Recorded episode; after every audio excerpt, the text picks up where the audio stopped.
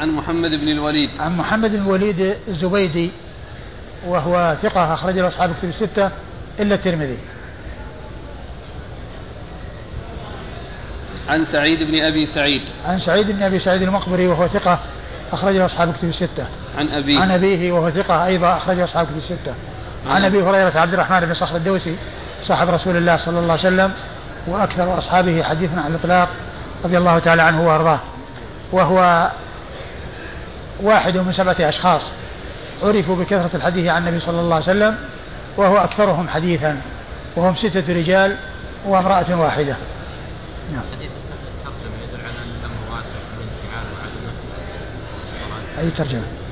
ترجمة هذه. السابقة؟ هذه على الأمر واسع الانتعال وعدم الانتعال الصلاة نعم هو قال يصلي قال يعني آآ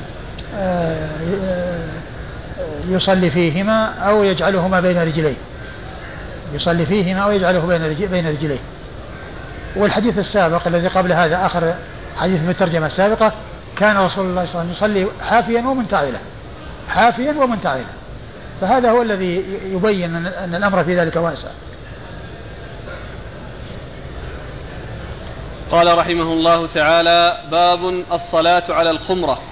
قال حدثنا عمرو بن عون قال حدثنا خالد عن الشيباني عن عبد الله بن شداد قال حدثتني ميمونة بنت الحارث رضي الله عنها أنها قالت كان رسول الله صلى الله عليه وآله وسلم يصلي وأنا حذاءه وأنا حائض وربما أصابني ثوبه إذا سجد وكان يصلي على الخمرة.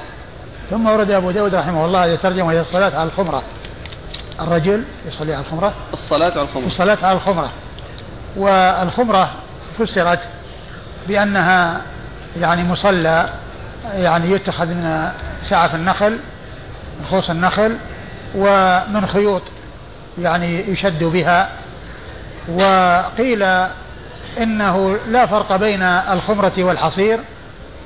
وقيل إن الخمرة أصغر من الحصير بحيث تكون يعني يسجد عليها الإنسان يعني بيديه ورأسه يعني ليست يعني كالحصير الذي يعني يكون شاملا للإنسان كله بحيث يعني يقف عليه ويسجد عليه. قالوا إنها إنه مصلى صغير يعني آه، والحصير أوسع منه. وقيل إنه لا فرق بينهما والخمرة متخذة من الخوص ومن الخيوط. وأورد في ذلك حديث ميمونة بن الحارث الهلالية رضي الله عنها أنها كانت تكون بجوار رسول الله صلى الله عليه وسلم وهي حائض يعني تكون حذاءه يعني محاذية له بجواره وهو يصلي وربما وقع ثوبه عليها وهي حائض. وهذا مثل الحديث الذي سبق أن مر في الترجمة السابقة يعني الرجل يصلي وثوبه وبعض ثوبه على غيره. وبعض ثوبه على غيره. وعائشة رضي الله عنها أخبرت بأنها كانت تكون حائضا وتكون بجواره صلى الله عليه وسلم وأنه يصلي في ثوب وطرفه عليها. وحديث ميمونة هذا مثل ما جاء عن عائشة أنه كان يصلي وربما يعني وقع طرف ثوبه عليها يعني وقع اتفاقا. وهو دال على أن الصلاة بجوار الحائض وكذلك قراءة القرآن بجوار الحائض أن ذلك لا بأس به ولا مانع منه. ويدل أيضا على أن آه، اتصال أو وقوع يعني بعض الثوب الذي يكون على المصلي كونه يكون على الحائض أن ذلك لا يؤثر لأن المحذور في الحائض إذا كان آه، كانت النجاسة موجودة كالدم وأما إذا كانت النجاسة غير موجودة فجسدها وثيابها الأصل فيها الطهارة إلا إذا حصلت النجاسة وإلا إذا وجدت النجاسة. وقال قالت وكان يصلي على الخمرة كان يصلي على الخمرة يعني أنه يصلي عليها يعني فتكون بينه وبين الأرض. قيل وقيل لها خمرة لأنها تستر يعني ما بين المصلي وبين الأرض وتغطي يعني ما تحتها وتستر ما تحتها وأصل هذه المادة من التغطية يعني الخمار لأنه يغطي والخمر لأنها تغطي العقل والخمرة لأنها تغطي الأرض وهكذا المادة واحدة كلها فيها تغطية كلها فيها تغطية. وكذلك كون الإنسان يخمر يعني الإناء يعني يغطيه والمحرم لا يخمر رأسه ووجهه يعني لا يغطيه. فالخمرة يعني الأصل فيها أو المقصود منها يعني ما تغطى به الأرض مما يصلي عليها المصلي وتكون حائلا بينه وبين الأرض. وفيه دليل على جواز الصلاة على حائل يعني بين المصلي وبين الأرض ك سواء كان من من من من الخوص أو من أو من القماش أو ما إلى ذلك أو من البسط. كل ذلك سائغ ولا بأس به. أيوة. قال حدثنا عمرو بن عون. عمرو بن عون هو ثقة أخرجه أصحاب الكتب. نعم. ثقة أخرجه أصحاب الكتب الستة. عن خالد. عن خالد هو بن عبد الله الواسطي ثقة أخرجه أصحاب الكتب الستة. عن الشيباني. عن الشيباني وهو أبو إسحاق سليمان بن أبي سليمان. وهو ثقة أخرجه أصحاب الكتب الستة. عن عبد الله بن شداد. عن عبد الله بن شداد وهو ولد على عهد النبي صلى الله عليه وسلم وذكره العجلي من كبار التابعين. يعني فهو فهو هو تابعي وحديثه. أخرجه أصحاب الكتب. وحديثه أخرجه أصحاب الكتب الستة. عن ميمونة بنت الحارث. عن ميمونة بنت الحارث الهلالية أم المؤمنين رضي الله تعالى عنها وأرضاها وحديثها أخرجه أصحاب الكتب الستة. قال رحمه الله تعالى باب الصلاة على الحصير. قال حدثنا عبيد الله بن معاذ قال حدثنا أبي قال حدثنا شعبة عن أنس بن سيرين عن أنس بن مالك رضي الله عنه أنه قال قال رجل من الأنصار يا رسول الله إني رجل ضخم وكان ضخما لا أستطيع أن أصلي معك. وصنع له طعاما ودعاه إلى بيته. فصلي حتى أراك كيف تصلي فأقتدي بك. فنضحوا له طرف حصير كان لهم فقام فصلى ركعتين. قال فلان بن الجارود لأنس بن مالك أكان يصلي الضحى؟ قال لم أره صلى إلا يومئذ.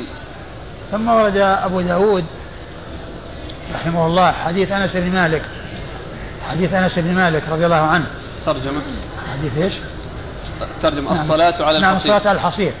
الصلاة على الحصير يعني والحصير هو ما يتخذ من يعني من خوص النخل. ويكون يتخذ فراشا من خوص النخل يقال له حصير. والصلاة عليه سائغة كما عرفنا وأن كل شيء يعني طاهر يعني يجوز استعماله. فإنه يصلى عليه سواء كان من خوص النخل أو من القماش. أو من الصوف أو من القطن أو من أي شيء فإن فإنه يجوز أن يصلى عليه ولا مانع من الصلاة عليه.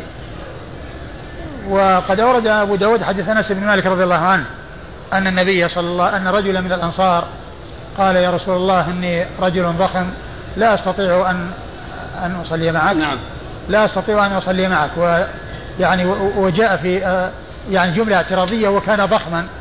يعني أن أنس بن مالك رضي الله عنه عندما يعني حكى يعني قوله يعني أخبر أنه كان ضخما كما قال قال يا رسول الله إني, إني, إني رجل ضخم يعني سمين يعني يشق عليه المشي والحركة والذهاب إلى المسجد ليصلي مع الرسول صلى الله عليه وسلم وطلب منه أن يأتي ويعني يطعم عنده طعاما ويصلي يعني ليراه ذلك الرجل حتى يصلي مثل صلاته وحتى يقتدي به في كيفية الصلاة. فجاء إليه رسول الله صلى الله عليه وسلم ووضعوا له طرف حصير نضحوه يعني يعني رشوه بالماء ولعل الرش ليلين أو ليحصل يعني فيه اللين. يعني بدل ما يكون قاسي ويكون يعني فيه يعني قساوة وفيه شدة فإنه يكون فيه لين ويكون فيه سهولة وخفة عندما يصيبه البلل وعندما يصيبه الماء.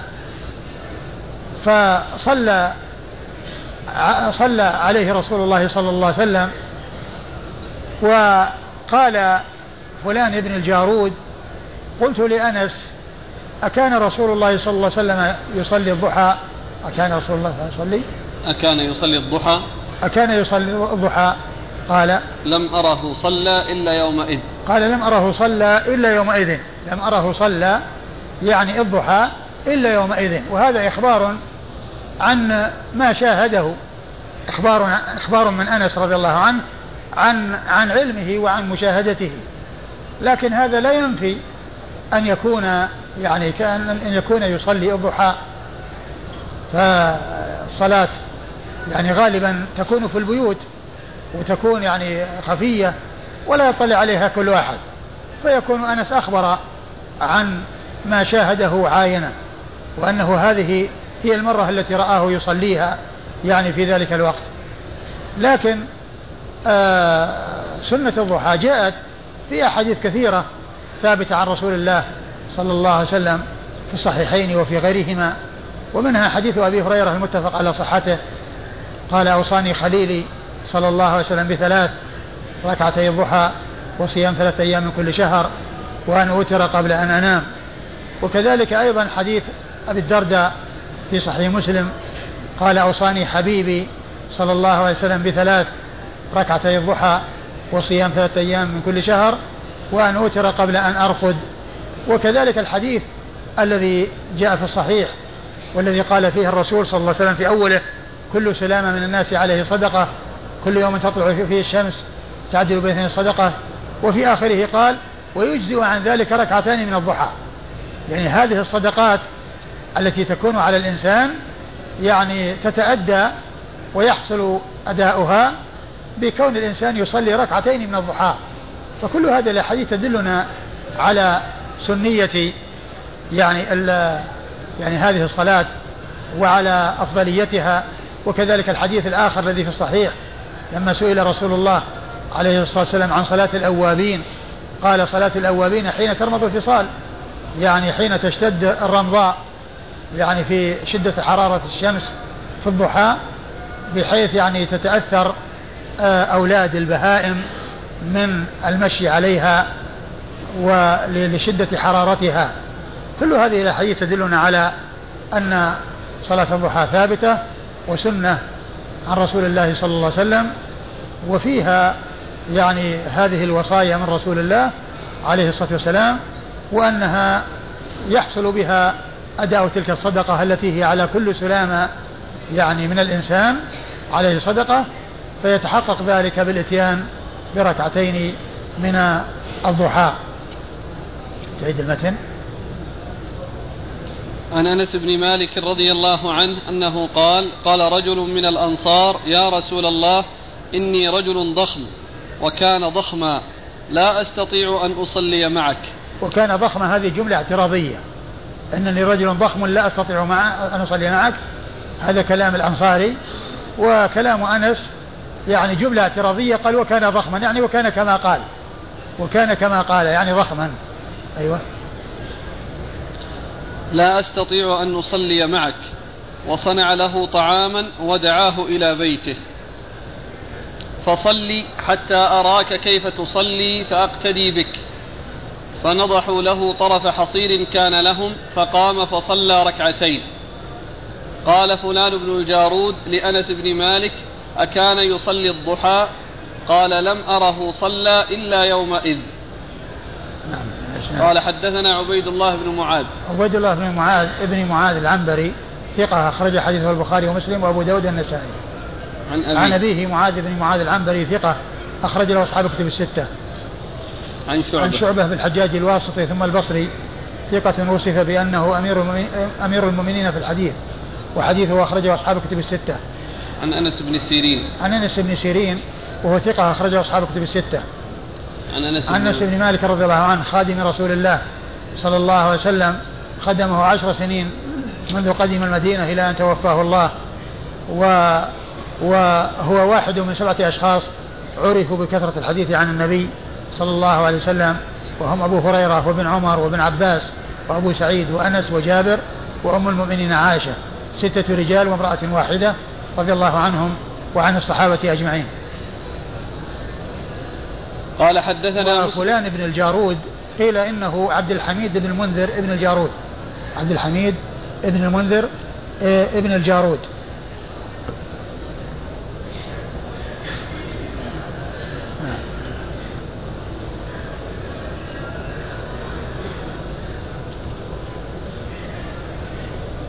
قال حدثنا مسلم بن إبراهيم قال حدثنا المثنى بن سعيد الذراع. قال حدثنا قتادة عن أنس بن مالك أن النبي صلى الله عليه وآله وسلم كان يزور أم سليم رضي الله عنها فتدركه الصلاة أحيانا فيصلي على بساط لنا وهو حصير ننضحه بالماء. ثم ورد أبو داود حديث أنس بن مالك رضي الله عنه أن النبي صلى الله عليه وسلم كان يزور أم سليم وأم سليم هي أم أنس أم سليم هي أم أنس بن مالك رضي الله عنه. أنه كان يزورها فتدركه الصلاة فيضعون له حصيرا آه، لهم ينضحونه يعني يرشونه بالماء ليلين وليسهل وتذهب شدته وقساوته وهو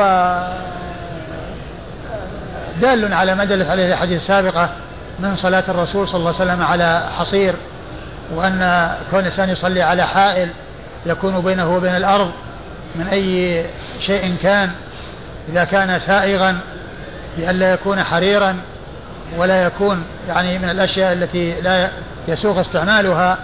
إذا كان يسوغ استعماله من من من الصوف أو القطن أو عشب النخل أو يعني من أي شيء يعني يسوغ استعماله وصلي عليه وكان يعني حائلا بين الإنسان وبين الأرض فإن ذلك لا بأس به.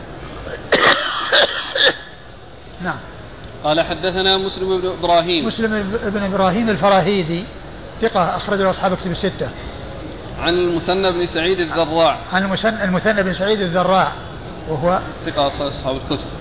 وهو ثقة أخرج أصحاب الكتب. نعم. وهو ثقة أخرج أصحاب الكتب الستة. عن قتادة. عن قتادة ما في تحويل. كيف؟ أقول بالتحويل ولا لا لا ما في. المثنى بن سعيد عن عن قتادة. نعم. المثنى بن سعيد عن قتادة من دعامة السدوسي البصري وهو ثقة أخرجه أصحاب كتب الستة. عن أنس. عن أنس بن مالك وقد مر ذكره. قال حدثنا عبيد الله بن عمر بن ميسرة وعثمان بن أبي شيبة بمعنى الإسناد والحديث. قال حدثنا أبو أحمد الزبيري عن يونس بن الحارث عن أبي عون عن أبيه. عن المغيرة بن شعبة رضي الله عنه أنه قال كان رسول الله صلى الله عليه وآله وسلم يصلي على الحصير والفروة المدبوغة. ثم أورد أبو داود رحمه الله حديث المغيرة بن شعبة رضي الله عنه أن النبي صلى الله عليه وسلم كان يصلي على الحصير وعلى الفروة المدبوغة. والحصير يعني مر ذكره. وهو الذي يتخذ من الخوص خوص النخل. والفروة المدبوغة يعني ال ال ال يعني الجلد الذي يدبغ. وهذا فيما إذا كان يعني مما يجوز استعماله ومما يسوغ استعماله كأن يكون يعني من يعني مأكول الحيوان من, من, من الحيوان المأكول كالإبل والبقر والغنم فإنه يعني يطهر بالدباغ ويصح استعماله. وأما جلود السباع وما إلى ذلك فقد جاء ما يدل على النهي عنها وعلى استعمالها. و وهذا يدل على أن استعمال أي شيء طاهر وأي شيء سائغ يعني يصلى عليه أنه لا بأس بذلك. والحديث يعني آه، في إسناده من هو ضعيف؟ من هو ضعيف أو مجهول؟ يعني من وصف بالضعف ومن وصف بالجهالة. والإسناد؟ قال حدثنا عبيد الله بن عمر بن ميسرة. عبيد الله بن عمر بن ميسرة وهو ثقة أخرج له. أصحاب البخاري ومسلم وأبو داود والنسائي. البخاري ومسلم وأبو داود والنسائي. وعثمان بن أبي شيبة. عثمان بن أبي شيبة ثقة أخرج له أصحاب الكتب الستة إلا الترمذي. قال بمعنى نعم بمعنى الإسناد والحديث. بمعنى الإسناد والحديث بمعنى الإسناد والحديث. هذا مثل كلمة أبو داود التي يقول أحيانا المعنى. المعنى يعني أن الشيخين اللذين روى عنهما آه، أحاديثهم آه، المعنى المعنى واحد والألفاظ مختلفة. المعنى واحد والألفاظ مختلفة. وقوله بمعنى الإسناد والمتن بمعنى أن ال ال الإسناد يعني واحد والمتن واحد إلا أن هناك فرق يعني في صيغة الإسناد أو في صيغة في صيغ الأداء وكذلك في المتن وكذلك في المتن. فالعبارة هذه مثل العبارة التي يستعملها أبو داود كثيرا عندما يذكر شيخين أو ثلاثة يقول المعنى يعني أن هؤلاء الشيوخ هذين الشيخين أو هؤلاء الشيوخ متفقة روايتهم بالمعنى وإن كانت مختلفة في الألفاظ. عن أبي أحمد الزبيري. عن أبي أحمد الزبيري وهو محمد بن عبد الله بن الزبير ثقة أخرجه أصحاب كتب الستة. عن يونس بن الحارث. عن يونس بن الحارث وهو ضعيف أخرج حديثه أبو داود. الترمذي وابن ماجه. أبو داود والترمذي وابن ماجه. عن أبي عون. عن أبي عون وهو وهو محمد بن بن عبيد الله بن عبيد الله بن سعيد الثقفي. محمد بن عبيد الله بن سعيد الثقفي وهو ثقة أخرج له. أصحاب الكتب إلا ابن ماجه. أخرج أصحاب الكتب الستة إلا ابن ماجه. عن أبيه وهو عبيد الله بن سعيد الثقفي وهو مجهول. أخرج حديثه أبو داود. عن المغيرة بن شعبة. عن المغيرة بن شعبة صاحب رسول الله صلى الله عليه وسلم وحديثه أخرجه أصحاب الكتب الستة. قلتم الحديث كيف؟ الحديث ضعيف من حيث الإسناد. لكن آه، آه، الحصير يعني كما هو معلوم يعني آه، ورد أحاديث بمعناه متقدمة وكذلك الفروة المدبوغة يعني هي طاهرة وكل طاهر يصلى عليه ما لم يكن ممنوعا كالحرير وغيره. إيش؟ بعض أهل والله ما ما يصلح ما يصلح استعمال يعني شيء مع وجود يعني مع وجود فرش يعني وسجاد يصلي عليه الناس. يعني كون الإنسان يأتي بشيء يختص به أو شيء يعتقد فيه يعني خصوصية أو ميزة آه، لا سيما مثل ما يحصل من بعض أهل البدع كالرافضة الذين يأتون بالحصر ويصلون عليها فإن هذا غير سائر والرافضة يعني كما هو معلوم يعني هذا من أخف ما عندهم وأسهل ما عندهم وإلا فعندهم البلاء الكثير والشر العريض. شيخ فتدركه الصلاة أحيانا فريضة والنافلة ها؟ تدركه الصلاة الحديث الثاني فريضة والنافلة والله يعني يبدو كلمة تدركه الصلاة أحيانا يحتمل أن يكون المقصود به الفريضة ويحتمل أن يكون المقصود به السنة. التي هي سنة الضحى. تدركه الصلاة كيف؟ ها؟ تدركه الصلاة؟ تدركه الصلاة إيه؟ تدركه الصلاة. يحتمل أن تكون الفريضة ويحتمل أن تكون سنة الضحى. تدركه يعني وهو في ذلك البيت الذي دعي فيه. ذكرتم الصلاة على الفروة المدبوغة. الحكم؟ جائز. لأن كل شيء طاهر. لا لم يأتي شيء يدل على المنع منه كالحرير يعني آه، يصلى عليه. يعني ما هو من هذا الحديث؟ لأنه ضعيف ذكرتم. نعم الحديث ضعيف. أقول الحديث ضعيف لكن ال ال ال الصلاة على كل شيء طاهر. يعني كون الإنسان يصلي عليه سائر هذا هو الأصل. استدل بحديث أيما إيهاب دبر فقد طهر؟ نعم كذلك. أيما إيهاب فقد دبر فقد طهر هذا يدل على طهارته ويدل على استعماله في الصلاة وغير الصلاة. إيه لأن المحشي الخطابي يقول فأما ما يتخذ من أصواف الحيوان وشعورها فإنه كان يكرهه. يعني ما, ما يعني ما ما يظهر أقول ما يظهر يعني له وجه. يعني كل شيء طاهر يعني يمكن أن يصلى عليه. سواء كان من حيوان أو من شجر أو يعني يعني مطلقة. كل شيء غير ممنوع شرعا يصلى عليه. قال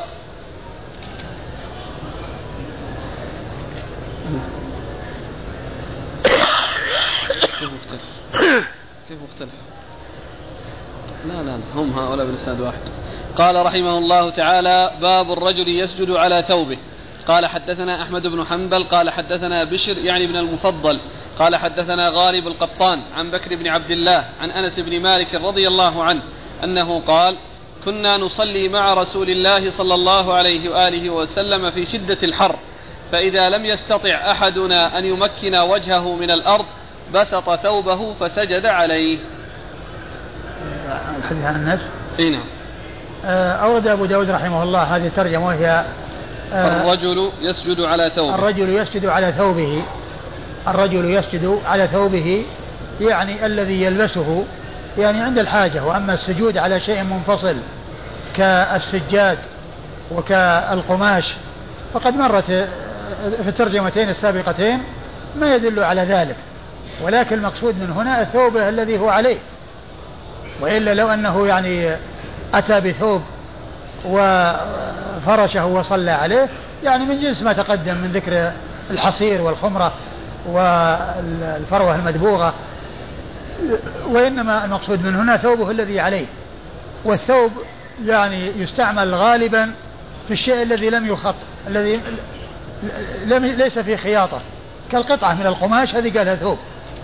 ولهذا يعني يأتي كثيرا لا يصلي أحدكم في الثوب الواحد ليس على عاتقه منه شيء يعني من قطعة من القماش وكذلك توشح بثوب يعني فهو يطلق على غير المخيط وقد يطلق على المخيط.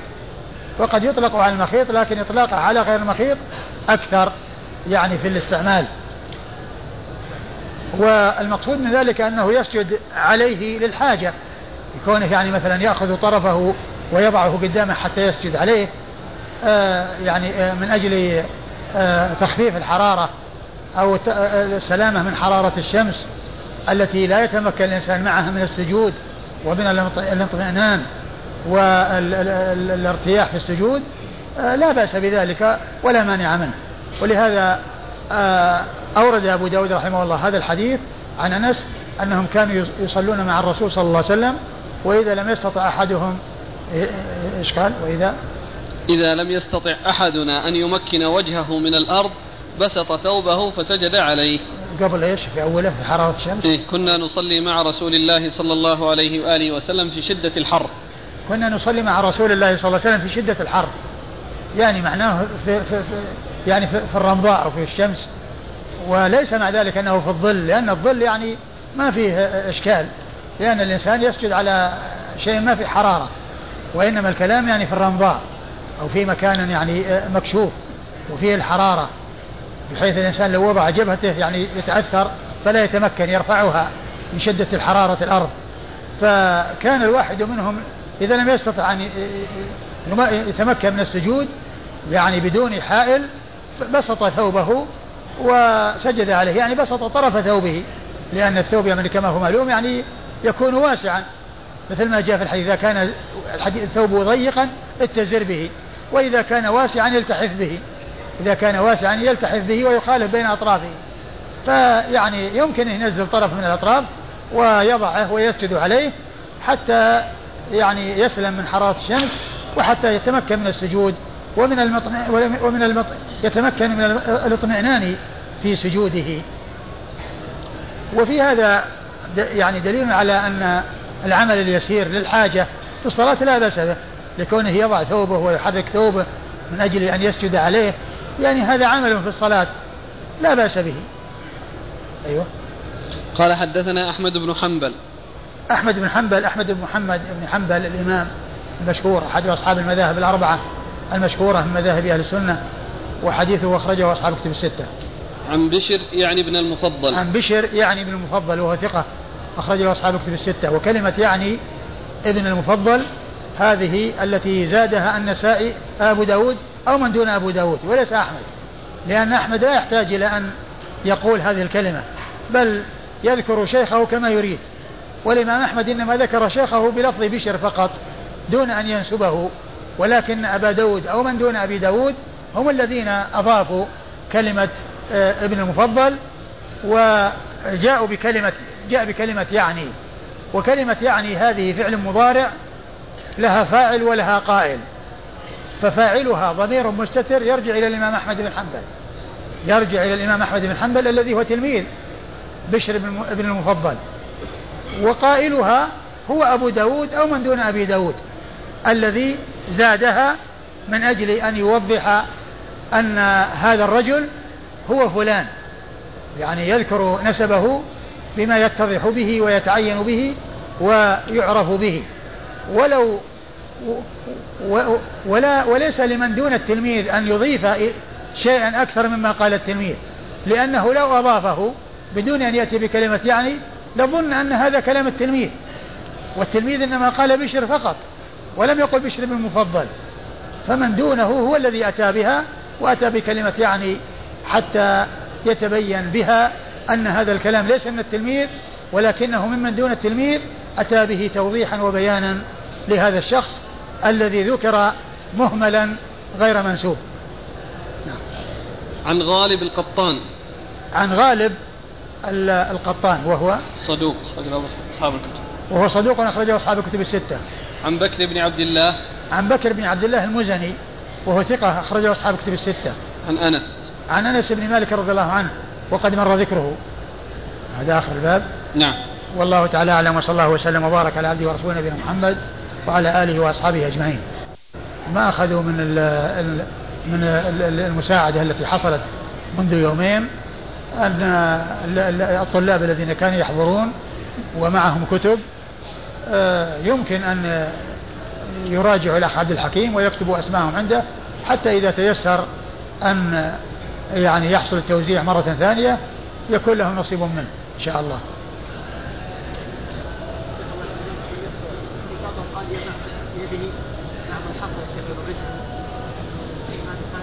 نعم ورد هذا لكن لكن هذا يعني هذا أحسن منه وهذا يعني أسهل منه.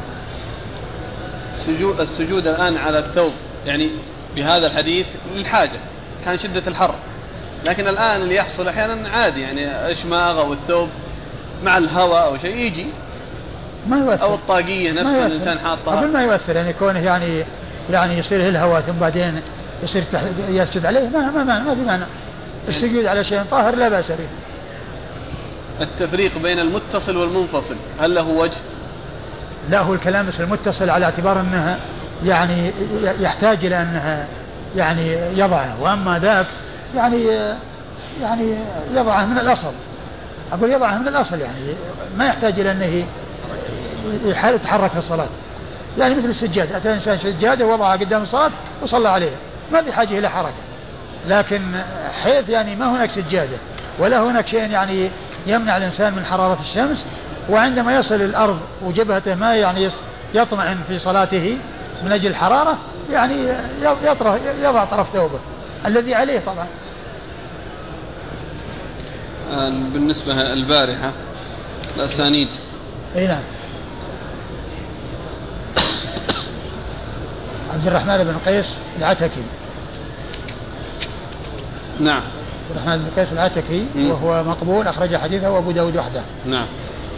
هذا اللي في الإسناد الذي سقط منه ثلاثة. عبد الرحمن بن قيس العتكي مقبول أخرج حديثه أبو داود وحده. فيه يعني غيره الذي قلنا أنه يراجع. نعم. الذي هو أشعث بن عبد الله أو أشعث بن عبد الملك. نعم. راجعته؟ إيه. أيوة وش وجدته؟ بن عبد الملك. بن عبد الملك؟ اي واحد يعني الإخوان كذلك جزاه الله خير راجع. أقول أنا وجدته والاخوان كذلك أحد الإخوان راجع. آه هو ابن عبد الملك نص عليه المزدي في تهذيب الكمال في الجزء ال 25 347 وكذلك في تحفة الأشراف الجزء الحادي عشر 447 تحفة الأشراف يعني هي ال هي ال يعني ال التي تعتبر يعني آه محددة للمقصود. وأما تهذيب الكمال يعني إذا كان ما ذكر إلا أشعث بن عبد الملك وما ذكر أشعث بن عبد الله أيضا كذلك يكون مثل تحفة الأسرار لكن إن كان ذكر الاثنين فالاحتمال يكون قائم. لكن ما دام تحفة الإشراف حدد من هو أشعث وأنه بن عبد الملك خلاص زال الإشكال. أشعث بن عبد الملك الحمراني ثقة أخرج حديث البخاري تعليقا ومسلم. لا. وأصحاب السنة. أخرج حديث البخاري تعليقا وأصحاب السنة. إذا يصحح الإخوان. نعم صح إذا كان في تحت الأشراف. في الإسناد الأول متقدم هو اللي سبب الإشكال. إيه. لأنه لما كان هناك كاتبين ابن عبد الله جاء الإشكال هنا. الإسناد تقدم كما تعلمون. نعم. بس إذا كان إن إذا كان إن في تحفة الأشراف في تهذيب الكمال أن أن محمد بن سيرين يروي عنه أشعث بن عبد الملك وأشعث بن عبد الله يعني يصير الاحتمال قائم لكن ما دام من تهذيب الكمال تحفة الأشراف التي هي تذكر الشخص ويعني وليس في احتمال شخص آخر يعني هذه اللي تحدد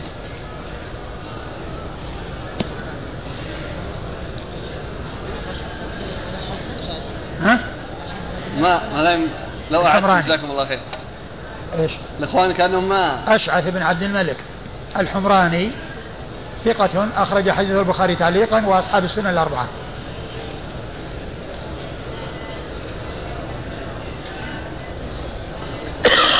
جزاكم الله خيرا وبارك الله فيكم ونفعنا الله بما قلتم. يقول السائل ما في شيء آخر كنا قلنا يبحث؟ ها؟ ما كان في شيء آخر؟ إيه وش هو؟ لا شقيق هذيك زايدة. عن شقيق هذيك زايدة. لأن الإسناد الأول ليس فيه عن شقيق. ثم أيضا عبد الله بن شقيق العقيلي ها؟ لا لا عبد الرحمن بن قيس وش بن قيس قلنا قلنا إنه العتكي وأنه مقبول. وأنه خرج حديثه أبو داود. ذكرناه آنفا قريبا.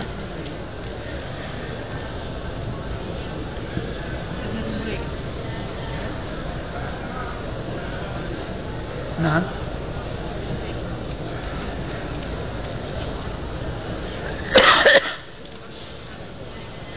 في شيء؟ أي صف أي أي حديث.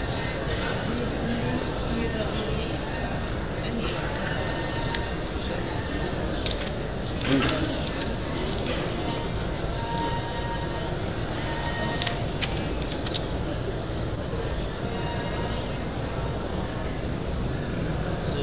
لا.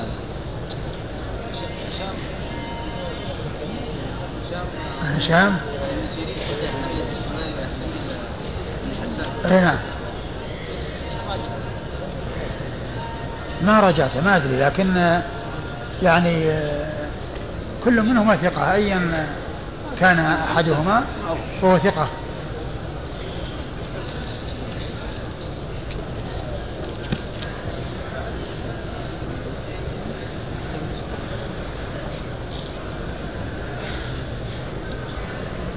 نقرأ يا شيخ. نعم. الأسئلة أقول ولا؟ أقول نبدأ بالأسئلة نعم نعم نعم. يقول فضيلة الشيخ هل نقول أن القرآن قديم؟ لا يقال عن القرآن بأنه قديم ولكن يقال عن كلام الله نوعه قديم. كلام الله نوعه قديم بمعنى أن الله لم يكن غير متكلم ثم تكلم بل هو متكلم بلا انتهاء بلا ابتداء ويتكلم بلا انتهاء. يتك... متكلم بلا ابتداء ويتكلم بلا انتهاء. فنوع كلامه قديم وآحاده حادثة. يعني آحاد الكلام حادثة. الكلام الذي كلم الله تعالى به موسى حصل في زمن موسى. سمع سمع موسى كلام الله من الله وحصل ذلك الكلام في زمن موسى. فهذا من أحد الكلام التي وجدت في زمن موسى. والكلام الذي آه، سمعه رسول الله صلى الله عليه وسلم من الله ليلة المعراج حصل ليلة المعراج وسمعه عندما تكلم به في ليلة المعراج. فعند أهل السنة أن نوع الكلام قديم وآحاده حادثة. وكلام الله من آحاد الكلام لكن لا يوصف بأنه قديم. ما رأي فضيلتكم في من يقول إنه كافر بالسلفية؟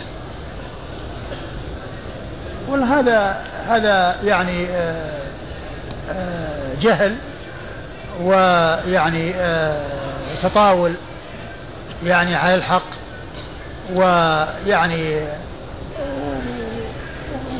وإذا كان الإنسان قصده يعني أن كلمة استعمال هذه الكلمة لا ينبغي أن تستعمل لا ينبغي أن تستعمل والإنسان ما يقول أنا سلفي يعني الأمر في ذلك أسهل. وإن كان المقصود أنه كافر بالسلفية يعني بمنهج السلف وبطريقة السلف وبالحق الذي كان عليه السلف فهذا يعني هذا كفر بالكتاب والسنة. وبما كان عليه سلف هذه الأمة. فإذا كان مقصود به يعني هذا الذي ذكرت من جهة أنه يعني أن آه كل إنسان يقول أنا سلفي أن هذا يعني يعني آه ما يريده أو أنه يعني لا يؤمن به يعني هذا أخف. هذا ما فهمته فهمته يا شيخ. السؤال الثاني. يقول هل السراويل المذكورة في الأحاديث التي مرت بنا هي ما نسميه اليوم بنطلون؟ أم بينهما فرق؟ البنطلون هو من جنس السراويل لأنه ضيق. يعني آه، يصف البشر يحجم أو يحصل منه يعني إظهار الحجم وإظهار الأجزاء بروزها والسراويل يعني الأصل المعروف فيها أنها واسعة وأنها ما يصل فيها يعني تظهر أجزاء الجسم مثل ما تظهر بالبنطلونات آه، الحديثة هذه. هل يجوز أكل الطعام مع شارب للدخان أو شارب للخمر؟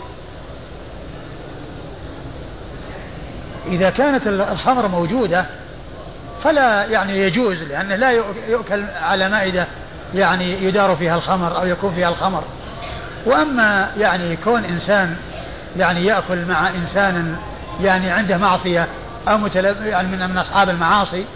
نعم يأكل مع أصحاب المعاصي ولكن عليه أنه ينصح أصحاب المعاصي ويحذرهم من مغبة يعني ما وقعوا فيه من المعاصي ويبين لهم خطورة ذلك.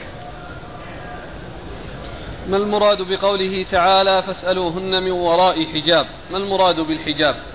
الحجاب يعني كما هو معلوم يعني يكون يكون حجاب يعني يفصل يعني ال ال ال ال الإنسان كان يكون من وراء جدار أو من وراء آه، ساتر وأيضا يعني يكون الحجاب تغطية الوجوه.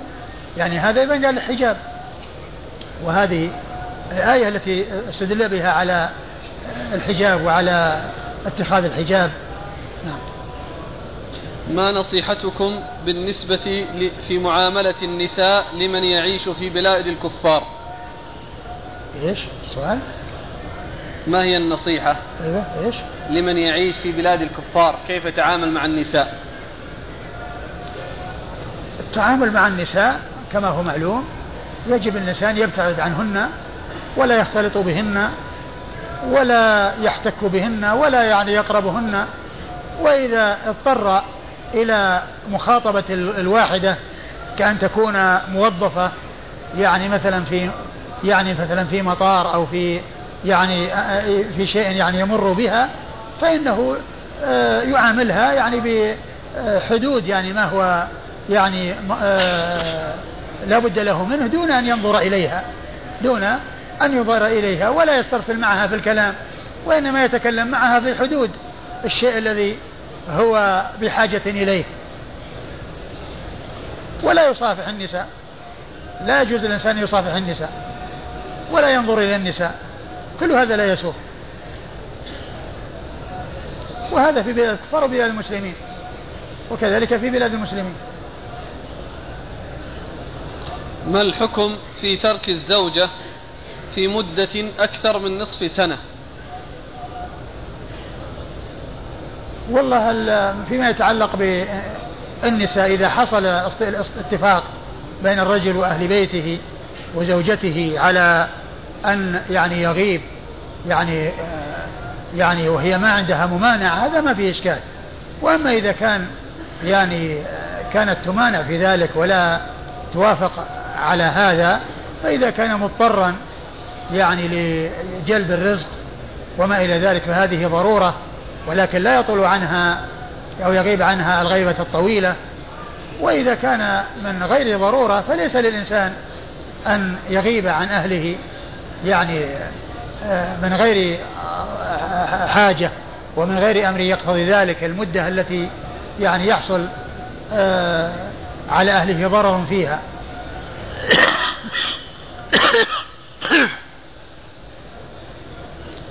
إذا استعار أحد مبلغا من المال وجعله رأس ماله في التجارة فمن الواجب عليه الزكاة؟ وكيف إخراج الزكاة؟ كيف يستعار المال؟ اقترض المال اقترض هو قال استعار؟ أي. نعم هذه من استعارة. الاستعارة يستعير عينا ينتفع بها يرجعها. يعني كان يستعير يعني يستعير قدح أو يستعير إناء يستعير يعني خيمة يستعير فراش. يعني ينتفع به يرجع العين. لأنه انتفع بالعين ورجعها. يعني استفاد من منفعتها ورجعها. وأما النقود لا تستعار لأنها تتلف عينها. يكون يستعيرها يبقيها هكذا ويرجعها كما كانت. إيش الفائدة من يعني منها؟ يمكن الإنسان يستعيرها. يمكن تكون الاستعارة من أجل الإنسان يدلس. يمكن يدلس يوري أنه عنده مال وهو ما عنده مال. عارية. لكن ال ال ال ال ال ال ال يعني عند يعني استعمال الشيء وحصول الاستفادة منه تكون عن طريق القرض.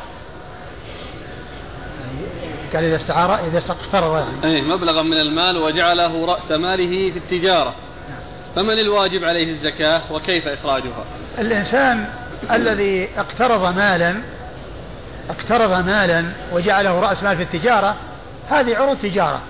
من حين ما بدأ بالتجارة إذا حال الحول على بدئه فإنه يزكي ما عنده من نقود متوفرة عن سلع قد بيعت وتقوم السلع التي لم تبع ويضم ما قوم إلى ما بيع أو النقود المتوفرة ويخرج ربع العشر. وأما الدائن الدائن الذي وجبت عليه الزكاة الدائن عند إخراج الزكاة فإذا كان هذا الشخص الذي اقترض منه يعني آه، مليئا يعني إذا طلب منه حقه يعطيه إياه فهو يزكيه كأنه موجود عنده. وإذا كان يعني ليس عنده قدرة يعني ذلك الذي هو مدين فإنه يزكيه إذا قبضه. يزكيه إذا قبضه. ما ترون كذا. إذا قبضه لمرة واحدة طبعا. ليس لكل سنة. ليس لكل السنوات التي مضت. لأن المعسر إذا انظر ولم يعني لا يزكي الإنسان المال الذي عند المعسر لأنه قد لا يأتي. ولكن الذي يزكى هو الذي عند الموسر. وهو الذي كأنه عنده ولو طلبه لا أعطي إياه. وهذا المعسر الذي أو الذي لم يعني يتمكن من السداد إذا سدد فإن الشخص الذي هو الدائم يخرج الزكاة لسنة واحدة لا لجميع السنوات التي مضت. كذا يحصل أن المال زكي مرتين إذا كان على موسر. على كل الكلام الكلام على أن هذا مال للإنسان وهذا مال للإنسان. يعني هذا يعتبر من ماله وهذا يعتبر من ماله. يقول إذا التقينا ببعض أفراد من جماعة التبليغ في أثناء خروجهم ماذا نفعل؟ هل يجوز لنا أن نصافحهم ونقابلهم؟ أي نعم صافحهم وقابلهم وانصحهم وادعهم إلى أن يعتنوا بالتوحيد وبالشيء الذي أرسل الله من أجله الرسل وأنزل من أجله الكتب. وأن يحرصوا على تعلم العلم النافع وأن يتكلموا بعلم صافحهم لا مانع صافحهم إيش المانع؟ صافحهم وانصحهم ووجههم وأرشدهم. وجدت في كتاب الفقه الإسلامي وأدلته للدكتور وهب وهب وهبة وهب الزحيري ها؟ وهب الزحيري وهب الزحيري نعم. في المجلد الأول أنه يسمي علم التوحيد بعلم الكلام. ويقول إن اختلاف الشيعة الإمامية مع أهل السنة لا يرجع إلى العقيدة أو الفقه وإنما يرجع لناحية الحكومة والإمامة. فهل هذا الكلام كلام أهل السنة وإنما يرجع إلى إيش؟ لناحية الحكومة والإمامة. فهل هذا الكلام كلام أهل السنة والجماعة؟ ليس هذا كلام أهل السنة والجماعة. ليس كلام هذا كلام أهل السنة والجماعة. ونعم ال ال يعني أصحاب ال- ال- ال- العقائد المنحرفة يسمون هذا علم الكلام. يسمون علم التوحيد هو علم الكلام. وأما يعني قضية ال- الخلاف مع الشيعة وأنه ليس اختلافا في العقائد كيف لا يكون اختلافا في العقائد؟ كيف لا يكون اختلافا في العقائد؟ وأهل السنة والجماعة يختلفون مع الشيعة في العقائد وفي يعني أمور مختلفة. بل يعني أن ال- ال- الشيعة عندهم أن الحق هو ما جاء من عند الأئمة. هو ما جاء من عند الأئمة. ويقولون أن كل شيء لم يخرج من عند الأئمة فهو باطل. وأهل السنة في وادي وهم في واد آخر. فكيف يقال يعني هذا الكلام؟ جاءت عدة أسئلة عن قضية حديث الأنصاري. هل من الأمور الذي يعذر بها الشخص عن صلاة الجماعة ضخامة الجسم؟ ضخامة الجسم إذا كان يت- يتضرر بالمشي يتضرر بالحركة. وأما إذا كان ما يتضرر لا ما يمنع. وإنما يصلي مع الناس. ولكن حيث يعني يلحقه ضرر بالمشي وبالحركة فإنه معذور. إذا صلى الرجل بجوار حائض وهي ينزل منها الحيض لكنها متحفظة هل لو لامسها فيه محذور؟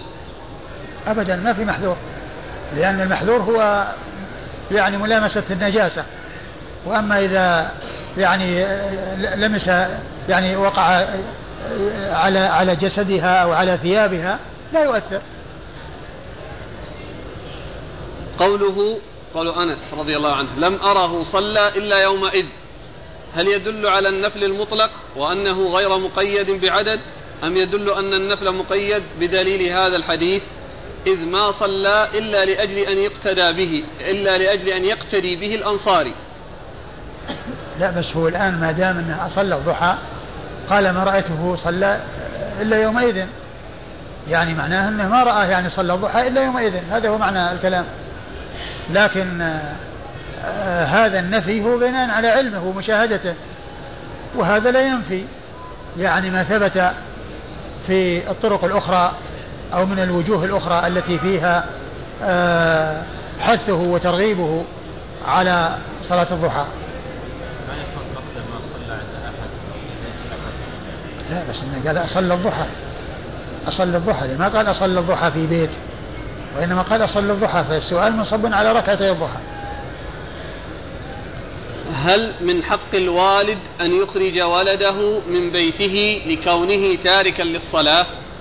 نعم من حقه. من حقه أن يخرجه لكن يعني ال- الذي ينبغي له أن يجتهد في نصحه وفي إنقاذه وفي يعني صلاحه وسلامته يعني يجتهد في ذلك. يعني يتابع نصحه ويتابع توجيهه ولعل الله أن يهديه. وإلا من حقه أن يخرجه. ما حكم الشرب أو الأكل قائما أو ماشيا؟ الأصل في الأكل, في الأكل والشرب أن يكون جالسا. الأصل أن يكون جالسا ولكنه يجوز قائما لأنه جاء عن النبي صلى الله عليه وسلم ما يدل على ذلك. وكذلك علي رضي الله عنه فعل ذلك وقال ليبين أن ذلك سائغ وأنه جاء عن رسول الله صلى الله عليه وسلم. فالمعروف من من من هديه ومن عادته صلى الله عليه وسلم أنه يكون جالسا ولكن إنه ف- فعل ذلك في بعض الأحيان فدل على على جوازه. وان ما جاء من النهي عن ال- ال- الشرب قائما يعني إنما يحمل على التنزيه. لا على التحريم. هل يجوز لبس النعل المصنوعة من جلد غير مأكول اللحم؟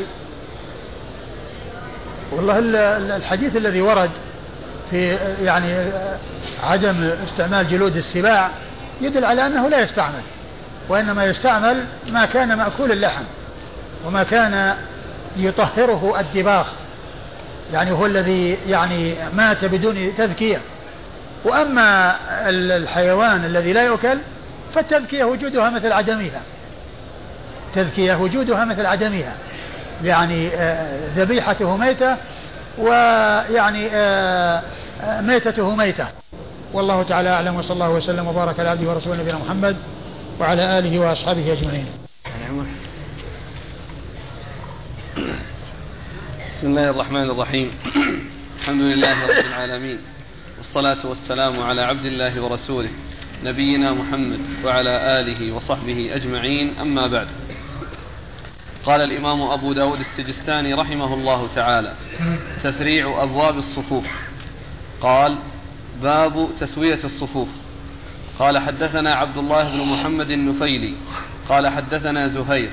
قال سألت سليمان الأعمش عن حديث جابر بن سمرة رضي الله عنه في الصفوف المقدمة.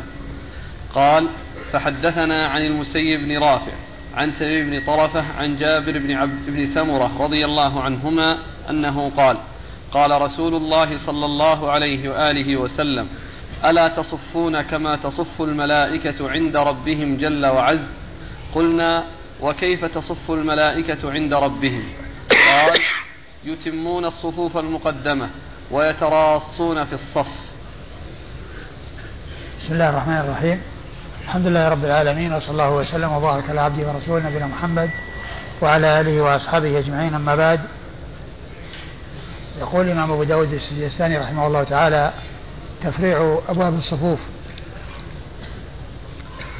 الإمام أبو داود رحمه الله كما عرفنا لا يكثر الكتب وإنما يجمع الأبواب المتعلقة بالطهارة مثلا كلها يجعلها تحت كتاب الطهارة ولا يميز الحيض بكتاب وغسل الجنابة بكتاب والتيمم بكتاب وإنما كلها يجعلها تحت كتاب واحد وهو كتاب الطهارة. ولكنه عندما يذكر الموضوعات المختلفة يجمع أحاديثها مع بعض ويجعل أحاديث الموضوع الواحد مع بعض فيجعل أحاديث الجنابة مع بعض وأحاديث الحيض مع بعض وأحاديث التيمم مع بعض وهكذا. وكذلك لما جاء عند كتاب الصلاة يعني جعل كل ما يتعلق بالصلاة كتابا واحدا ولكنه يذكر الموضوعات المختلفة فيجمع الأحاديث المتعلقة بكل موضوع على حدة. كما سبق أن مر بنا أنه جعل الأوقات على حدة وكذلك بناء المساجد على حدة وكذلك الإمامة على حدة وكذلك ما يصلى به على حدة وهكذا. وهنا ذكر ما يتعلق بالصفوف والأبواب المتعلقة بالصفوف. فقال تفريع أبواب الصفوف. ثم قال باب تسوية الصفوف. يعني أن هذا من الباء من الأبواب المتعلقة بالصفوف. وتسوية الصفوف تكون بإكمال الصف الأول فالأول وألا ينشأ الصف الثاني إلا بعد امتلاء الصف الأول والثالث لا ينشأ. إلا بعد اكتمال الثاني والثالث لا يكتمل ينشأ الرابع لا ينشأ إلا بعد اكتمال الثالث وهكذا. وفي الصف الواحد يكون تسوية الصفوف بالتساوي فيها وكون كل واحد بحذاء الذي بجواره لا يكون تقدم ولا تأخر بحيث يكون بعضهم متقدما وبعضهم متأخر. وأيضا لا يكون الصفوف فيها فرج وإنما يحصل التراص فيها. فيكمل الصف الأول ولا ينشأ الصف الثاني إلا بعد اكتمال الأول. و آه، لا يحصل تقدم وتأخر في الصف بل يكون الناس مستوين في الصف. وكذلك أيضا لا يكون هناك تباعد وفجوات و. يعني فصل بين يعني شخص وشخص وإنما يتراص الناس في الصفوف ويتقاربون والعبرة بذلك جهة الإمام. والعبرة بذلك جهة الإمام. فمن كان على من الإمام فالتقارب إلى جهة اليسار. ومن كان عن يسار الإمام فالتقارب إلى جهة اليمين. فالتقارب يكون إلى جهة اليمين لأن المعتبر في الاتجاه وفي اتجاه الصفوف وتقارب بعضها إلى بعض إنما هو جهة الإمام. فمن كان عن يمينه فإنه يقرب إلى من كان عن يساره.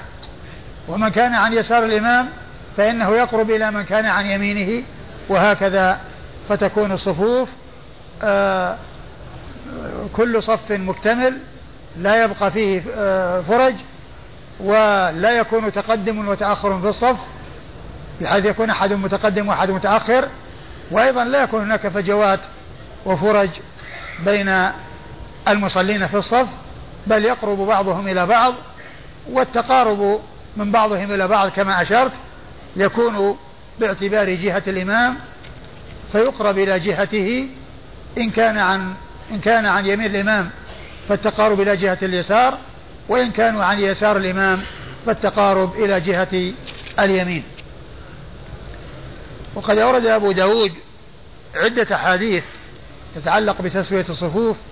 أولها حديث جابر جابر بن سمرة. حديث جابر بن سمرة رضي الله تعالى عنهما. أن النبي عليه الصلاة والسلام قال لا تصفون كما تصف الملائكة عند ربها. قالوا وكيف يصفون؟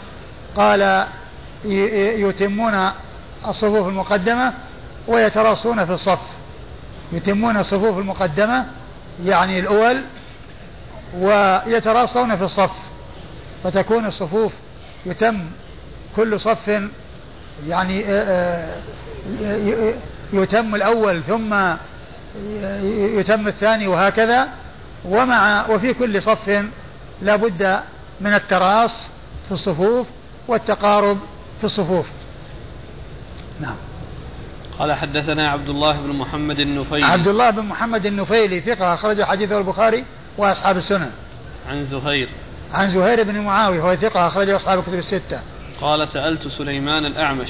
قال سألت سليمان الأعمش وهو سليمان بن مهران الكاهلي الكوفي لقبه الأعمش وهو ثقة أخرجه أصحاب الكتب الستة. قال سألته عن حديث جابر بن سمرة في الصفوف المقدمة فحدثنا عن المسيب بن رافع.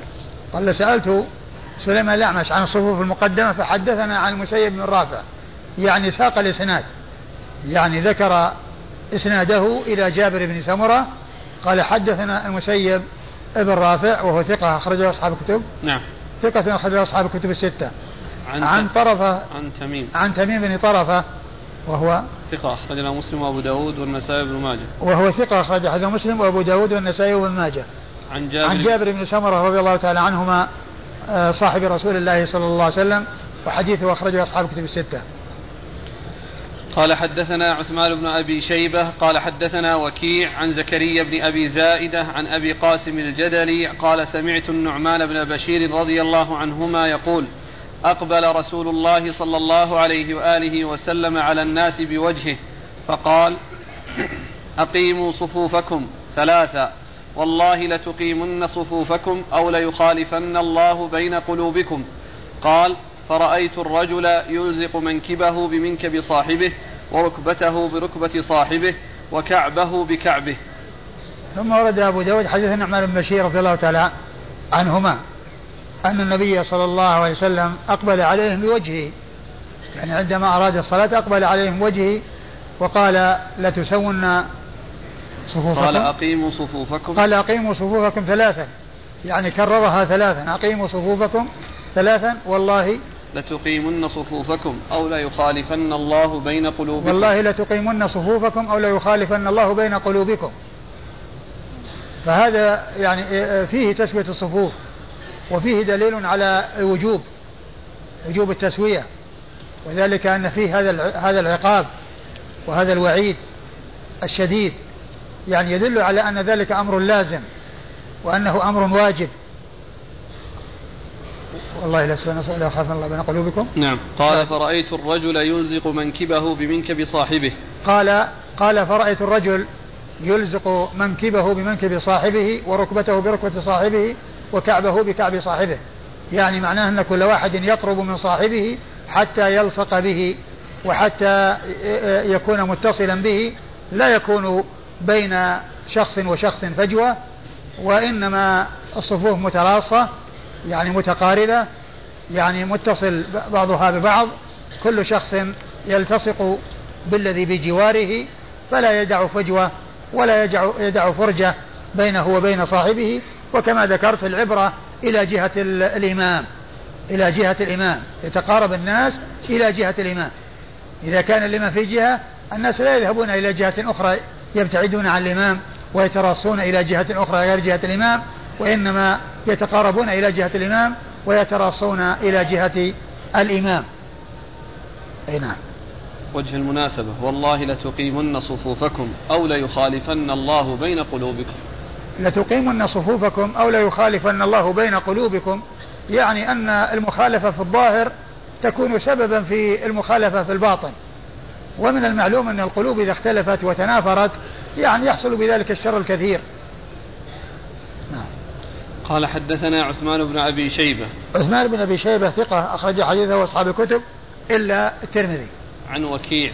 عن وكيع بن الجراح الرؤاسي ثقة أخرج له أصحاب الكتب الستة. عن زكريا بن أبي عن زائدة. زكريا بن أبي زائدة ثقة أخرج له أصحاب الكتب الستة. عن أبي قاسم الجدلي. عن أبي قاسم الجدلي وهو وهو سليمان وهو حسين بن وهو حسين بن الحارث وهو صدوق خرج له أبو داود والنسائي. وهو صدوق أخرج حديثه أبو داود والنسائي. عن عن النعمان النعمان بن بشير رضي الله تعالى عنهما آه، الصحابي الجليل وحديثه أخرجه أصحاب الكتب الستة. فرأيت الرجل يلزق منكبه بمنكب صاحبه. أي نعم. يعني يعني بهذا يتقارب بعضهم من بعض. الإلزاق. أي نعم. الإلزاق هل له. وجه؟ نعم. الإلزاق الآن يعني هل له وجه؟ أنتم تقولون القرب. نعم التقارب العبارة- مع التقارب مع الإلزاق. التقارب مع الإلزاق يعني التقارب يعني لو لم يحصل ال- ال- ال- الإلزاق يعني آه، مطلقا بحيث يعني يكون ملتصق المهم أن يحصل التقارب بحيث يكون هنا لا يكون هناك فجوة ولا يكون هناك يعني الخلل يعني آه، في الصفوف. يحرص الآن كثير من الناس أن يسوي أطراف الأصابع. ولا لا. ينتبه القضية. ما يصلح أطراف الأصابع لأن ال- ال- الأرجل تتفاوت في الطول والقصر. فيعني إذا كان آه، شخص يعني جعل أصابعه عند أصابع هذا ورجل هذا طويلة ورجل هذا قصيرة تتقدم ساق هذا عن ساق هذا. تتقدم ساق هذا عن ساق هذا. والمقصود أن تتساوى السوق والركب والأرج وال- والمناكب يعني بحيث تكون متحاذية متساوية. فلو كان العبرة بأطراف القدمين فإن من تكون من يكون رجله طويلة وصف بجواره من رجله قصيرة وجعل أطراف الأصابع بجنب أطراف الأصابع فالذي رجله قصيرة يكون متقدم. على من رجله طويلة. ولكن حيث يكون الكعب محاذي للكعب والمنكب محاذي للمنكب والساق محاذي للساق يعني يكون هناك التساوي في الصف والمحاذاة وعدم التقدم والتأخر. لأن هذه. هذا العمل يحصل به التقدم والتأخر. يحصل به التقدم والتأخر. قال حدثنا موسى بن إسماعيل قال حدثنا حماد عن سماك بن حرب أنه قال سمعت النعمان بن بشير رضي الله عنهما يقول كان النبي صلى الله عليه وآله وسلم يسوي في الصفوف كما يقوم القدح حتى إذا ظن أن قد أخذنا ذلك عنه وفقهنا أقبل ذات يوم بوجهه إذا رجل منتبذ بصدره فقال لتسون صفوفكم أو ليخالفن الله بين وجوهكم. ثم أورد أبو داود رحمه الله حديث النعمان بن بشير رضي الله عنه وأنه كان يسوي الصفوف كما يسوي القدح. يعني القدح هو الخشب الذي يكون به النصل وهو من الوسائل الحرب. فيعني كان يسوي كما تكون كما تسوى يعني القداح كانت متساوية يعني متصل بعضها بعض لا يتقدم ولا يتأخر فيعني يجعل الناس في صفوفهم متساوون كهذه الهيئة. فلما يعني آآ آآ آآ نبههم وعرف أنهم فهموا وإذا برجل منتبذ صدره يعني قد بدأ من بين الناس وخرج من بين الناس متقدما الصف متساوي إلا هذا الذي بدا صدره. فعند ذلك قال عليه الصلاة والسلام عباد الله لا تسون صفوفكم أو لا يخالفن الله بين وجوهكم. ويعني قيل المخالفة بين الوجوه بأن تكون مخالفة بين القلوب والوجهات أو أن الله عز وجل يعاقب يعني بالمخالفة بين الوجوه فيكون من جنس الحديث الذي سبق أن مر أما يخشى الذي يرفع رأسه قبل الإمام أن يجعل الله رأسه رأس حمار أو صورته صورة حمار يعني أنه يعاقب بأن آه آه يجعل على هيئة يعني غريبة تخالف يعني آه الذي كان عليه الناس فيكون المخالفة في الوجوه إما بهذا أو بالمخالفة بين القلوب والوجهات كما جاء في الحديث المتقدم الذي قال لتخالفن تسوون صفوفكم أو لا يخالفن الله بين قلوبكم فتكون المخالفة في الظاهر سببا في اختلاف البواطن وتفاوت القلوب وتنافر القلوب وعدم يعني استقامتها وتآلفها. نعم. قال حدثنا موسى بن إسماعيل. موسى بن إسماعيل التبوذكي المنقري ثقة أخرج له أصحاب كتب الستة. عن حماد عن حماد. وهو بن سلمة ابن دينار. ثقة أخرج له أصحاب كتب الستة. عن سم... أخرج أصحاب البخاري تعليقا ومسلم وأصحاب السنن. أخرج حديثه البخاري تعليقا ومسلم وأصحاب السنن الذي هو حماد بن سلمة. وموسى بن إسماعيل إذا جاء يروي عن حماد غير منسوب فالمراد به حماد بن سلمة كما مر بنا ذلك كثيرا. عن سماك بن حرب. سماك بن حرب صدوق أخرج حديثه البخاري تعليقا ومسلم وأصحاب السنن. عن النعمان بن بشير. عن النعمان بن بشير رضي الله تعالى عنهما وقد مر ذكره. حتى إذا ظن أن قد أخذنا ذلك عنه وفقهنا أقبل ذات يوم بوجهه. هل فيه دلالة على أن الإمام إذا رأى من المأمومين معرفة لهذا الحكم أن لا يكرر عليهم ذلك في كل صلاة؟ لا هو التكرار يكرر لكن لكونه يعني يعني يستقبلهم بوجهه ويسوي بينهم كما يسوي القداح. يعني لا لا يفعله دائما. ولكن كونه يقول أقيموا صفوفكم أو استووا يعني هذا يقوله يقوله باستمرار. يعني في تنبيه لهم ويعني بيان يعني لهذا الأمر المطلوب. ولكن هذه الهيئة التي كان يفعلها يعني في بعض الأحيان وهي أنه يعني يسوي الصفوف كما تسوى القداح يعني ما كان يفعله دائما. قال حدثنا هناد بن السري وأبو عاصم بن جو وأبو عاصم بن جواس الحنفي عن أبي الأحوص عن منصور عن طلحة اليامي عن عبد الرحمن بن عوسجة عن البراء بن عازب رضي الله عنهما أنه قال كان رسول الله صلى الله عليه وآله وسلم يتخلل الصف من ناحية إلى ناحية يمسح صدورنا ومناكبنا ويقول لا تختلفوا فتختلف قلوبكم. وكان يقول إن الله وملائكته يصلون على الصفوف الأول. ثم ورد أبو داود حديث البراء بن عازب رضي الله عنه أنه كان يتخلل الصفوف يعني والصف فيأتي من ناحية إلى ناحية. يعني من ناحية اليمين إلى ناحية الشمال اليسار. يعني يذهب ويسوي بينهم حتى يعني تستوي المناكب والأقدام فيكونون متساوين فينتقل من جهة إلى جهة. كان يسوي. كان يتخلل الصف من ناحية إلى ناحية أيوة. يمسح صدورنا ومناكبنا. يمسح صدورنا ومناكبنا. يعني صدورنا ومناكبنا بحيث يعني يكون متساوي يعني إشارة إلى إلى تساويهم بحيث لا يتقدم ولا يتأخر. يعني إذا كان متقدم يعني دفعه بصدره وإذا كان متأخر يعني آه يعني قدمه بمنكبه حتى يكون الصف متساويا. أيوة. ويقول لا تختلفوا فتختلف قلوبكم. ويقول لا تختلفوا فتختلف قلوبكم. وهذا مثل ما تقدم من الأحاديث. نعم. وكان يقول إن الله وملائكته يصلون على الصفوف الأول. إن الله وكان يقول إن الله وملائكته يصلون على الصفوف الأول. وهذا يدلنا على فضل الصفوف الأول. وأن الصف الأول هو خير الصفوف. ثم الذي الثاني هو الذي يليه ثم الثالث وهكذا. فكل صف خير من الذي وراءه. والصف الأول هو خير الصفوف كما قال ذلك رسول الله عليه الصلاة والسلام. خير صفوف الرجال أولها وشرها آخرها الحديث في صحيح مسلم. وشر صفوف النساء خير صفوف النساء آخرها وشرها أولها. نعم. ممكن. إن الله وملائكته يصلون. نعم إن الله وملائكته يصلون. الصلاة من الله عز وجل الثناء على المصلى عليه. وأما الصلاة من الملائكة فالدعاء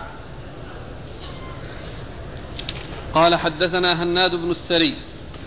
هناد بن السري أبو السري ثقة أخرج حديثه البخاري في خلق أفعال العباد ومسلم وأصحاب السنن وأبو عاصم بن جواس الحنفي. وأبو عاصم بن جواس الحنفي وهو أحمد. نعم. أحمد بن جواس إيش قال عنه؟ ثقة أخرج له مسلم وأبو داود. ثقة أخرج حديثه مسلم وأبو داود. عن أبي الأحوص. عن أبي الأحوص سلام بن سليم الحنفي وهو ثقة أخرج له أصحاب الكتب الستة. عن منصور.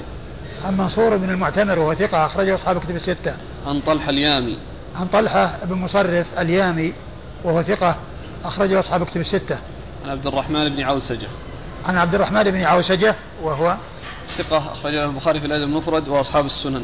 وهو ثقة أخرج حديثه البخاري في الأدب المفرد وأصحاب السنن. عن البراء بن عازب. عن البراء بن عازب رضي الله تعالى عنهما وهو صحابي ابن صحابي وحديثه أخرجه أصحاب الكتب الستة. وقد سبق أن مر بنا حديث حديث جابر بن سمرة نعم. وحديث النعمان بن بشير نعم. و وهذا. وهذا. هؤلاء الثلاثة صحابة أبناء صحابة. يعني جابر بن سمرة يعني صحابي وأبوه صحابي والنعمان بن بشير صحابي وأبوه صحابي والبراء بن عازب صحابي وأبوه صحابي. قال حدثنا عبيد الله بن معاذ قال حدثنا خالد بن الحارث قال حدثنا حاتم يعني ابن أبي صغيرة عن سماك أنه قال سمعت النعمان بن بشير رضي الله عنهما أنه قال كان رسول الله صلى الله عليه وآله وسلم يسوي صفوفنا إذا قمنا للصلاة فإذا استوينا كبر. ثم ورد حديث البراء بن عازب رضي حديث النعمان بن بشير رضي الله عنه عنهما أن النبي صلى الله عليه وسلم كان يسوي صفوفهم إذا قاموا للصلاة. فإذا رأى أن قد أن قد لا فإذا استوينا كبر. قد استوينا كبر يعني دخل في الصلاة. دخل في آه في الصلاة. فهذا يدل على أن الإمام يدخل في الصلاة بعد أن يعني آه يحصل استواء الصفوف. وهو يدل على يعني عدم صحة ما يعني نقل عن الحنفية أن أن أن الإمام عندما يقول المؤذن قد قامت الصلاة يدخل في الصلاة يعني قبل قبل أن ينهيها قبل أن ينهي الإقامة. فإن الحديث واضح الدلالة على أنه بعد انتهاء الإقامة في تسوية الصفوف ثم بعد ذلك يكبر. وليس التكبير عندما يقول قد قامت الصلاة عندما يصل المؤذن في الإقامة إلى قد قامت الصلاة يقول الإمام الله أكبر ويدخل في الصلاة يعني ثم هو يكمل الإقامة بعد ذلك. قال حدثنا عبيد الله بن معاذ. عبيد الله بن معاذ بن معاذ العنبري ثقة أخرج حديثه البخاري ومسلم وأبو داود النسائي عن خالد بن الحارث. عن خالد بن الحارث البصري ثقة أخرج له أصحاب كتب الستة. عن حاتم يعني ابن أبي صغيرة. عن حاتم يعني ابن أبي صغيرة ثقة أخرج له أصحاب كتب الستة. عن سماك عن النعمان بن بشير. عن سماك عن النعمان بن بشير وقد مر ذكرهما. قال حدثنا عيسى بن إبراهيم الغافقي قال حدثنا ابن وهب قال حاء وحدثنا قتيبة بن سعيد قال حدثنا الليث وحديث ابن وهب أتم عن معاوية بن صالح عن أبي الزاهرية عن كثير بن مرة عن عبد الله بن عمر رضي الله عنهما. قال قتيبة عن أبي الزاهرية عن أبي شجرة لم يذكر ابن عمر أن رسول الله صلى الله عليه وآله وسلم قال أقيموا الصفوف وحاذوا بين المناكب وسدوا الخلل ولينوا بأيدي إخوانكم. لم يقل عيسى بأيدي إخوانكم ولا تذروا فرجات للشيطان ومن وصل صفا وصله الله ومن قطع صفا قطعه الله. قال أبو داود أبو شجرة كثير بن مرة. قال أبو داود ومعنى لينوا بأيدي إخوانكم إذا جاء رجل إلى الصف فذهب يدخل فيه فينبغي أن يلين له فينبغي أن يلين له أن يلين له كل رجل من كبيه حتى يدخل في الصف. ثم أورد أبو داود رحمه الله حديث عبد الله بن عمر. حديث عبد الله بن عمر رضي الله تعالى عنهما أن أن أن النبي صلى الله عليه وسلم قال حاذوا أقيموا الصفوف وحاذوا الصفوف أقيموا الصفوف وحاذوا بين المناكب. وحاذوا بين المناكب. يعني آه، منكب كل إنسان يكون محاذيا لمنكب الذي بجواره والمعتبر كما ذكرت هو جهة الإمام. أيوة. وسد الخلل. وسد الخلل يعني لا يكون هناك فرج بين الصفوف وإنما تكون الصفوف متراصة متقاربة. أيوة. ولينوا بأيدي إخوانكم. ولينوا بأيدي إخوانكم. فسر اللين بأيدي الإخوان بأنه إذا يعني طلب منه أحد أن يتقدم لأنه متأخر فإنه يلين ويتقدم وإذا كان متقدما طلب منه أن يتأخر تأخر وإذا كان في فجوة وطلب منه أن يقرب إلى جهة جاره فإنه يقرب. كل ذلك يدخل تحت قوله لينوا بأيدي إخوانكم يعني في تسوية الصفوف.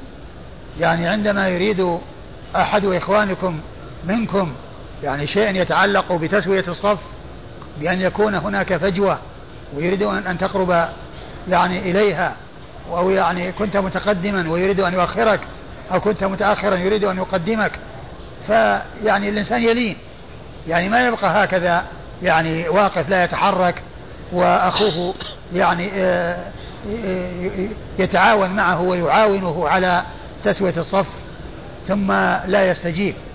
وفسر أبو داود رحمه الله بأن اللين أن الإنسان إذا أراد أن يدخل في الصف أو أن أن أن يدخل يعني من صف إلى صف يعني حيث يكون هناك فرج في جهة الأمام يريد أن يذهب إليها فإن إذا أراد أن يدخل بين شخصين من أجل أن يصل فإن هؤلاء الشخصين عليهم أن يلينوا يعني يمكنوه من أن يدخل يعني لا يمنعوه ويشتدوا ويحولون بينه وبين الوصول إلى ما يريد. وكذلك إذا كان بينهما فجوة وأراد أن يدخل إنسان ويسدها يعني بحيث يعني لا يلحق ضرر بالناس يعني في ازدحام في ازدحام شديد فإن هذا أيضا كله من اللين. ولينوا بأيدي إخوانكم. نعم. أيوة. ولا تذروا فرجات للشيطان. ولا تذروا فرجات للشيطان. يعني بحيث أنكم تتركون فرج وأماكن بينكم فإن هذه تكون للشيطان يدخل منها ويعجبه ذلك لأن هذا يخالف تسوية الصفوف الذي آه الذي أمر الله تعالى به والذي جاء أمر به رسول والذي آه أمر به رسوله صلى الله عليه وسلم. وكذلك أيضا يعني آه آه آه كما جاء أن, ليخالفن الله بين وجوهكم وبين قلوبكم وهذا من الأشياء التي يريدها الشيطان. اختلاف القلوب وتنافر القلوب وعدم آه آه يعني تآلفها وتقاربها. نعم. ومن وصل صفا وصله الله. ومن وصل صفا وصله الله. يعني يصله بأن يعني آه يقرب يعني بعضهم من بعض أو فرجة يعني في الصف يدخل ويسدها. كل هذا من وصل الصفوف. ومن قطع صفا قطعه الله. يعني كونه يعني يتسبب في قطع الصف. فإن ذلك يعني يعني يثاب وهذا يعاقب. والجزاء من جنس العمل وصل بوصل وقطع بقطع. نعم. وصله الله بالثواب يعني؟ نعم وصله الله بالثواب. وقطعه من الثواب؟ نعم. قطعه من الثواب أو حصل له يعني ضرر أو عاقبه بضرر يحصل له. يعني من غير الثواب مثل ما مثل ما جاء في الحديث أو لا يخالفن الله بين قلوبكم. يعني هذه عقوبة غير غير عدم حصول الثواب وإنما هي عقوبة للقلب أو عقوبة للوجه يعني يحصل مخالفة بين الوجوه. لأن يعني يقول كأن قطعه الله لما حذف قطعه الله من كأنها أعم يعني. حذف قطع. إيش؟ يعني قطعه الله. حذف إيش؟ المفعول به. ها؟ أو الضمير هذا. وصل صفا وصله الله من قطع صفا قطعه الله. العبارة واحدة. لا يعني يقول قطعه الله يعني يمكن قد قطعه الله من من التوصل إليه يعني هناك وصله الله. به. وصله الله قطعه الله. يعني فيكون يعني آه هذا ثواب وهذا عقاب. والعقوبة يعني كما كما كما يعلم تكون ب يعني آه، قطع الثواب وبحصول الإثم وبتنافر القلوب. قال حدثنا عيسى بن إبراهيم الغافقي. عيسى بن إبراهيم الغافقي ثقة أخرج له. أبو داود والنسائي. أبو داود والنسائي. عن ابن وهب. عن بن وهب عبد الله بن وهب المصري ثقة. فقيه أخرج أصحاب الكتب الستة. قال حاء وحدثنا قتيبة بن سعيد. قال حاء التحول من إسناد إلى إسناد. وحدثنا قتيبة بن سعيد بن جميل بن طريف البغلاني ثقة أخرج له أصحاب الكتب الستة. عن الليث. عن الليث بن سعد المصري ثقة فقيه أخرج له أصحاب الكتب الستة. قال وحديث ابن وهب أتم. وحديث ابن وهب أتم يعني اللي هو الإسناد الأول. لأن النسائي أبو داود رحمه الله ذكره من طريقين. من طريق عيسى بن إبراهيم الغافقي عن ابن وهب ومن طريق قتيبة بن سعيد عن الليث. وطريق ابن وهب اللي هي الطريقة الأولى أتم. عن معاوية بن صالح. عن معاوية بن صالح وهو ثقة أخرج له أصحاب الكتب الستة. صدوق له أوهام أخرج له نعم. البخاري في جزء القراءة ومسلم وأصحاب السنة. صدوق له أوهام أخرج حديثه البخاري في جزء القراءة ومسلم وأصحاب السنن عن أبي الزاهرية. عن أبي الزاهرية وهو حدير. نعم حدير بن كريب الحمصي. حدير بن ابن؟ من كريب. حدير بن كريب الحمصي صدوق. أخرج له البخاري في جزء القراءة ومسلم وأبو داود والنسائي وابن ماجه. صدوق, آه، صدوق أخرج حديثه الب- البخاري في جزء القراءة وأبو داود والنسائي وابن ماجه. ومسلم. أبو دا آه، أبو- آه، البخاري في جزء القراءة ومسلم وأبو داود والنسائي وابن ماجه. نعم. عن كثير بن مرة.